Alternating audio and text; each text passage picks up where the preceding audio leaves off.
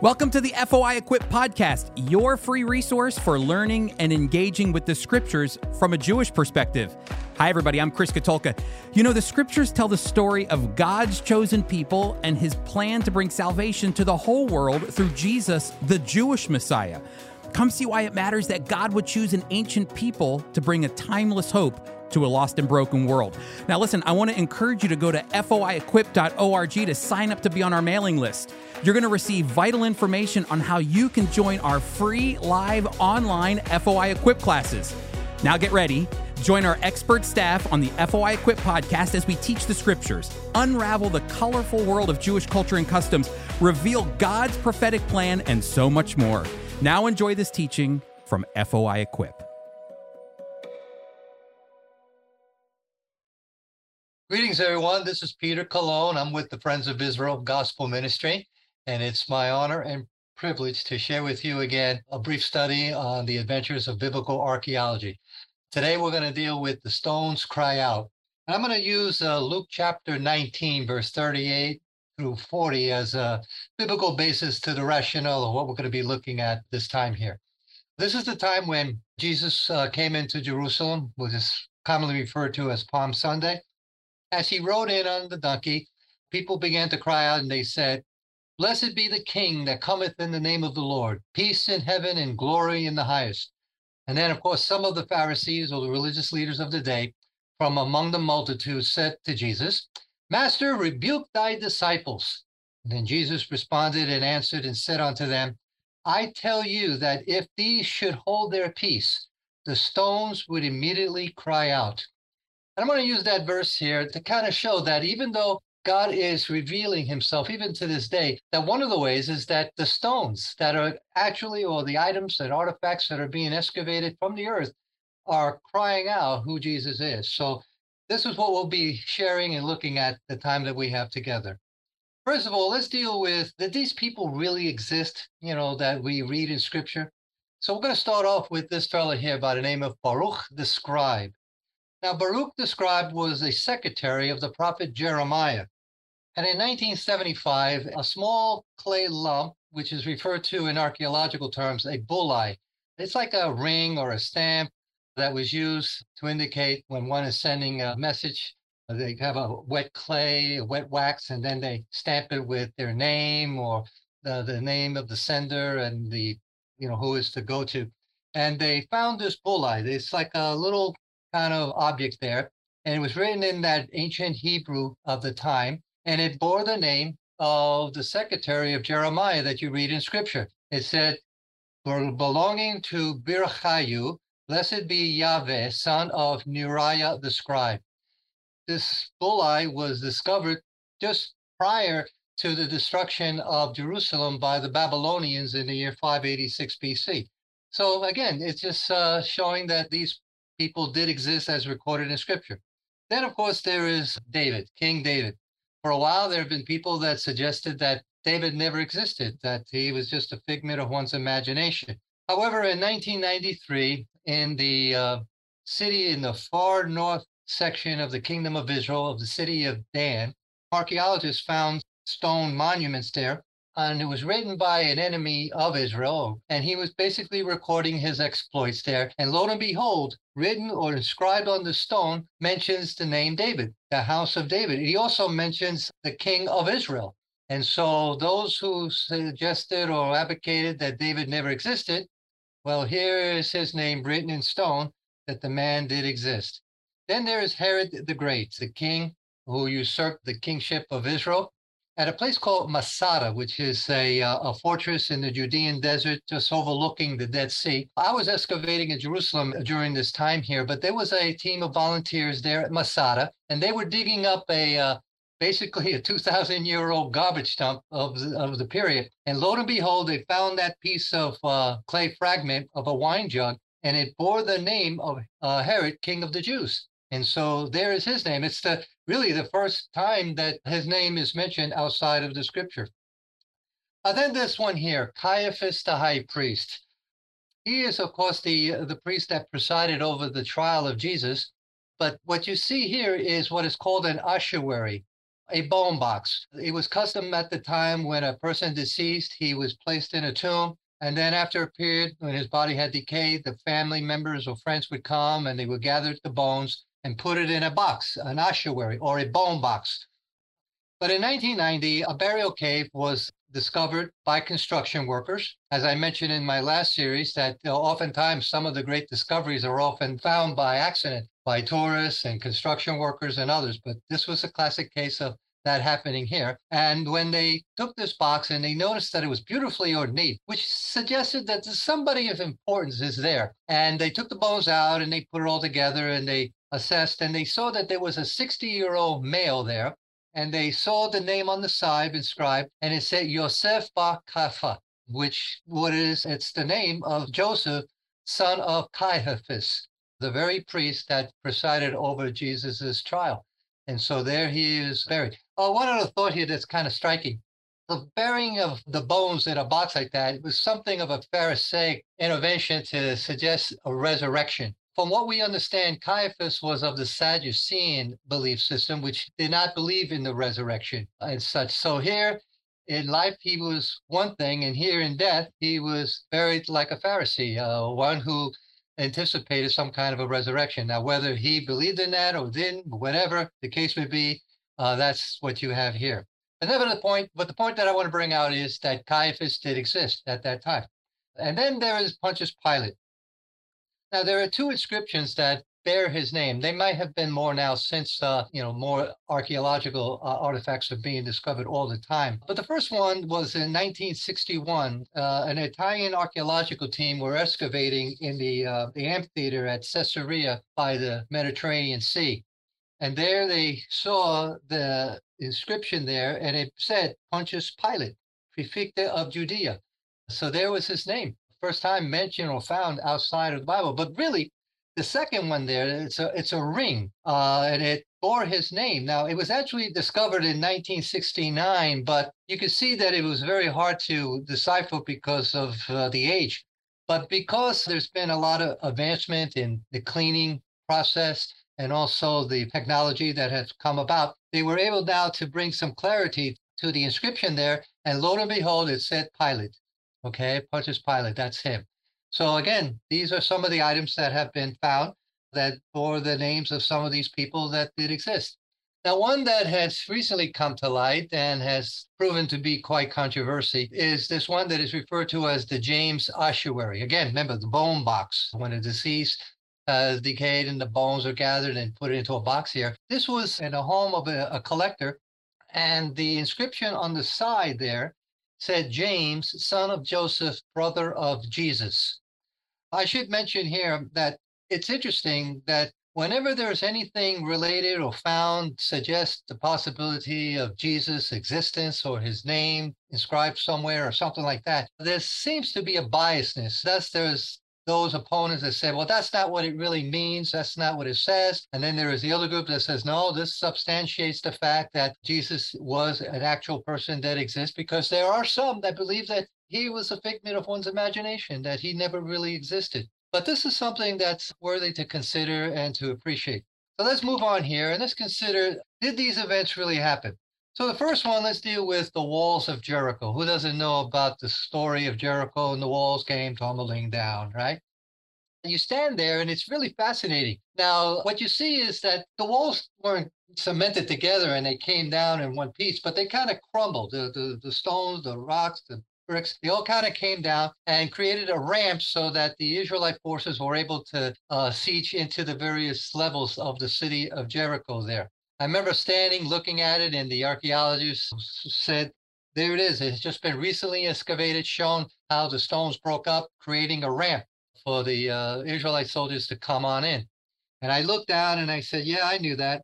And he looked at me and he says, Well, how could you have known that? This was just recently found. And I said, under, you know, under my breath, I said, Well, because the Bible told me so. He didn't say it, but I think some of the others that were around me said, Oh, you're one of them, are you? I go, yeah, I am. but anyway, the walls of Jericho fell, uh, recorded it in the book of Joshua, fell the way the scripture describes it, and the evidence showed that that's the case.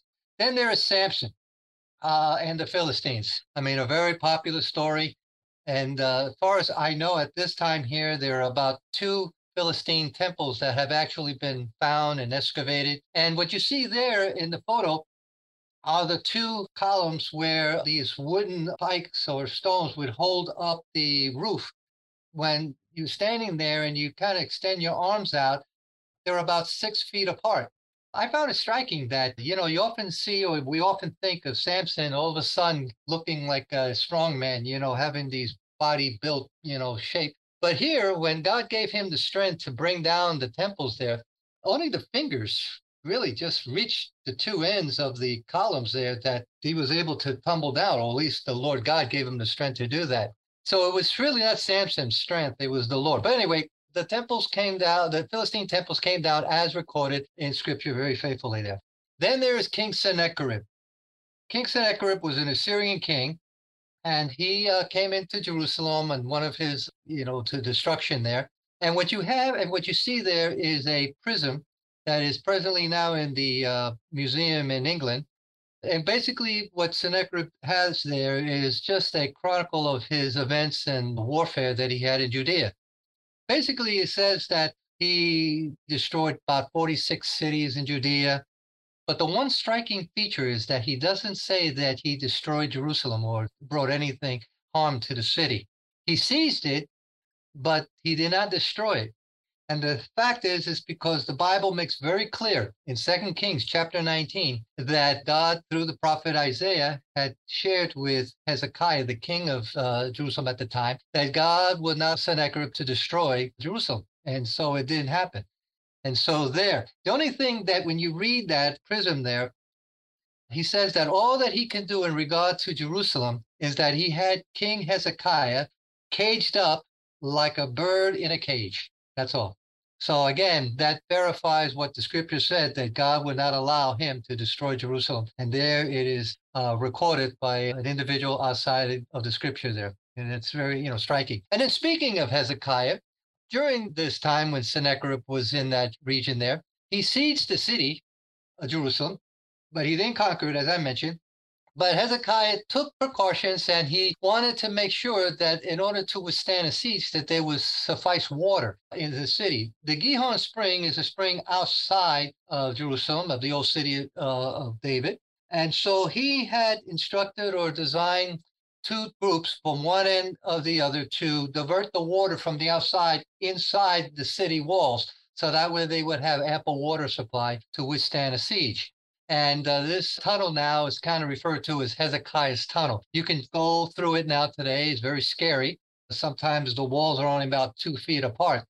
It was in the 1830s that a Bible teacher by the name of Edward Robinson, who basically went through it and he recorded the, the land and so on. And you read his story, uh, it reads like an adventure book. They were crawling on hands and knees and they had their candles in their mouth and they were writing the distance and so on. I mean, it's scary even doing it now, but yet that tunnel is there. Again, it verifies what Hezekiah had instructed. It's just briefly mentioned in the scripture, and it's still there, and you can see it and does appreciate the fact that what has been found archaeologically, physically, is substantiating what the scripture had always said had happened. Hey, are you between the ages of 18 and 28? Then you need to be going on Origins. Origins is a life changing experience in the land of Israel for young adults. For 19 action packed days, you'll enjoy incredible views of the Sea of Galilee, swim in the Mediterranean and Dead Seas, hike through the Holy Land, explore Israel's ancient caves, serve the Israeli people, all while making lasting friendships and deepening your faith. You're going to explore the roots of your faith, expect adventure, extend yourself, expand your knowledge of the scriptures, all while exalting our Savior. I want to see you in Israel with Origins. You can find out information by going to foi.org forward slash origins. Again, that's foi.org forward slash origins, and we'll see you in Israel.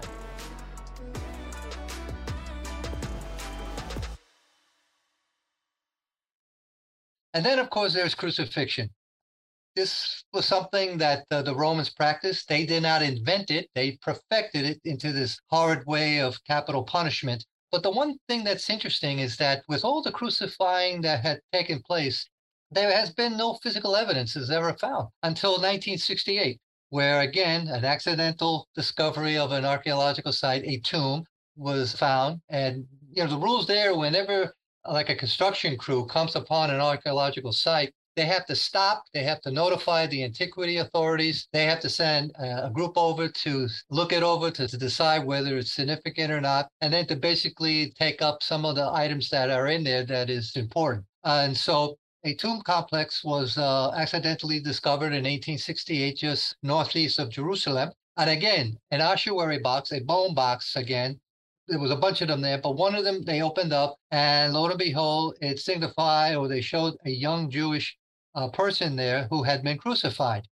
And what you see there in this photo is two heel bones fused together with a seven and a half inch iron nail. As you can see at the end of the nail, there's a curve there. And apparently, what is surmised is that after this individual had finally died on the cross, the Romans would pull the nails out and then give the body to family or the friends and so on for burial. But in this case here, that nail had hit some kind of a knot, something inside the wooden stake, and the nail wouldn't come out. So apparently they amputated the feet and so, and the nail remained in there, and thus he was buried with uh, the nail still intact, only to be discovered uh, in 1968. But again, it's a physical evidence to show that crucifixion did take place as recorded in scripture. All right, let's look at what about those other things? First of all, there is this one here, the wall of partition. Wall of partition. This was a barrier partition uh, on the Temple Mount that basically forbidding uh, non-Jews, Gentiles, from going any further into the temple inner courts. Now, there's a scripture that I want to draw attention to that would shed some light and significance to this barrier warning here. It says in Ephesians chapter 2, verse 13 and 14, it says, But now in Christ Jesus, ye who sometimes were far off are made nigh by the blood of Christ. For he is our peace, who hath made both one and have broken down the middle wall of partition between us. And what the Apostle Paul is writing and saying here is that that at one time there was the separation of Jews and Gentiles there at the temple and the temple being the physical representation of uh, God's presence in the midst of his people. But then, with the finished work of Jesus Christ at Calvary's cross, his death, burial, and resurrection, he has removed that barrier so that now both the Jew and the Gentile have equal access to the very presence of God. Uh, there has to be followed in the way God has so decreed and designed, but both now have equal access to the Lord. And so that uh, was one of the uh, many warning signs placed all around the temple area there, warning non Jews from approaching to the inner sanctuary if you're not of Jewish background. And then the other feature here uh, is the earliest depiction of the menorah.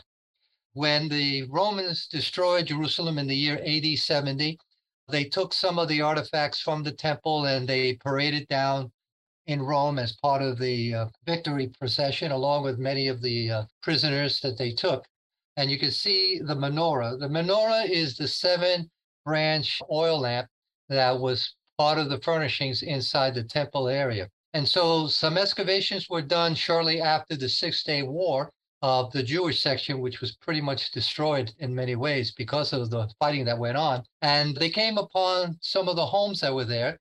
And in one of the homes, there was this graffitis on the wall there a depiction of the uh, the menorah, and this is the earliest uh, depiction of that artifact that was part of the uh, temple at that time, and thus showing that hey, you know, it it was really there and it served its purpose. Then there is this one here that's really kind of controversial a little bit because some people just whenever anything related to Jesus, uh, there's always you know all kinds of doubts and doubts and things that arises. But this one is striking here because after Jesus was crucified, and then he died, and then he was buried, the religious leaders came to Pontius Pilate because they were aware that one of the prophecies of the many prophecies concerning Messiah that when he would die that he would rise again. And so they came to Pontius Pilate with this request, as I'll read to you here from Matthew chapter 27, verse 64. Therefore, command that the tomb be made secure unto the third day, lest his disciples, Jesus' disciples, come by night and steal him away and say to the people, He has risen from the dead. So the last deception would be worse than the first. So they were concerned that Jesus could be the Messiah and that he will rise on the third day. And so they wanted to make sure that Pilate would somehow secure that tomb to keep it from being stolen by the disciples or someone. And thus they'll start spreading what they considered to be a rumor or a lie that Jesus had risen from the dead. Well, this tablet here that you see is believed to be an official Roman response to the disappearance of Jesus's body from the tomb. It was written in Greek issued by a Roman emperor. Many believe it was probably Claudius, whose reign was from AD 41 to 54. And the tablet, it's in marble. It was found in a synagogue in uh, Caesarea Maritime there in 1962. And what it says there, in many, many words, it served as a warning of sentence of death to anyone who is caught removing bodies from tombs in order to propagate what they called a wicked intent. For Rome, you can imagine how offended they were that someone or a group would start suggesting that someone that they crucified actually lived. Rome felt that when they crucify you and you die, you stay dead. And so the whole resurrection message was such an affront to the Romans that they had to issue a decree like this, warning of the possibility of people desecrating tombs, stealing bodies, and then going about suggesting that a resurrection has happened. So it's a significant find. It's referred to as the Nazareth inscription. Then there is the Dead Sea Scrolls. This has to be the most important archaeological find of our time, really. The Dead Sea Scrolls were discovered uh, in a series of about 12 caves around uh, 1946 to 1956 by Bedouin shepherds and archaeological teams. And it's scripture.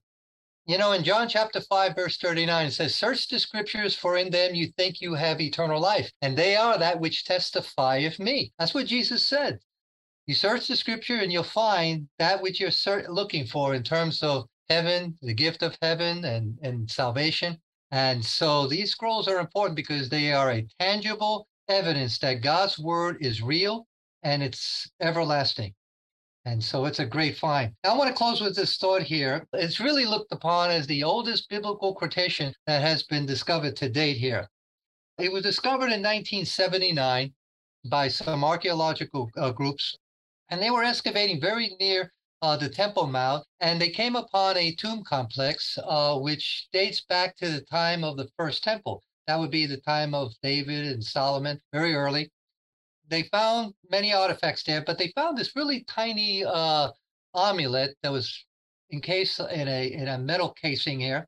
And it took about three years or more to actually open it because it has to be very delicately treated and opened. And they opened it up and they found very old Hebraic type of uh, etching and writing. And lo and behold, it turns out to be the oldest quotation of the scripture of the priestly benediction as found in the book of Numbers, chapter 6, verse 24 and 26. And so kind of like to close with this thought here, because again, these artifacts, these items here, they're they're interesting. And they if you already have a, a belief in the in the word of God without the evidence, without the physical things, it just sheds more light and it just confirms and just shows that uh, that what's recorded in the Word of God is the Word of God, took place here in time and space. It didn't happen in some faraway planet somewhere. It wasn't the imagination of someone's thoughts in creating these stories, but they are real.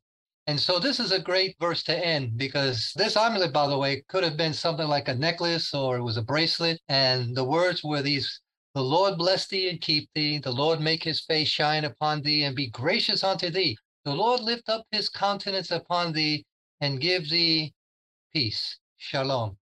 Again, thank you for this honor and this privilege of allowing me to share some of these thoughts and interests that I have in biblical archaeology. There are a lot, a lot more things that have been found and have come to light. And so I would encourage you to, you know, avail yourself as you hear about them to look them up and appreciate its significance and value. Again, God bless each and every one of you. Until next time, shalom.